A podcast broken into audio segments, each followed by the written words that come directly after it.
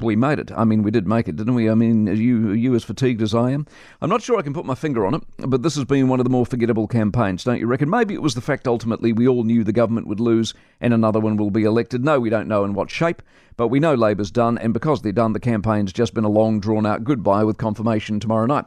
Uh, there's always finger pointing and negativity, of course there is, but this time seems to have been turbocharged. There's been a lot of misinformation. The debate seemed to have heralded nothing no zingers, no head turners, no revelations. Just seems to have been a slog. That might have something to do with the state of us as a country, and given the state of us, that's why the government will lose. But we entered the race run down and punch drunk and ready for a new start.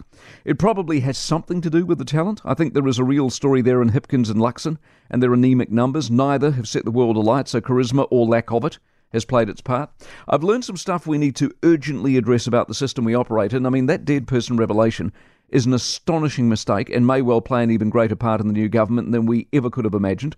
Our knowledge of MMP, I'm deeply worried about the number of communications I've received with questions that genuinely show a minimal understanding of the system as little short of a crisis. I've learned about the Germans. Result one minute after the polls close. Negotiations and discussion on coalition on the night. No dumb rules around no campaigning on the day. Postal votes have to be in by election day, so the result comes faster. These are easy, easy fixes and would improve the system several fold here.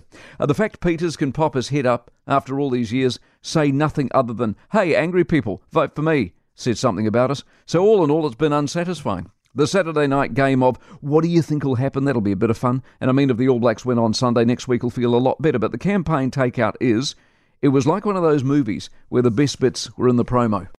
For more from the Mike Hosking Breakfast, listen live to Newstalk ZB from 6 a.m. weekdays or follow the podcast on iHeartRadio.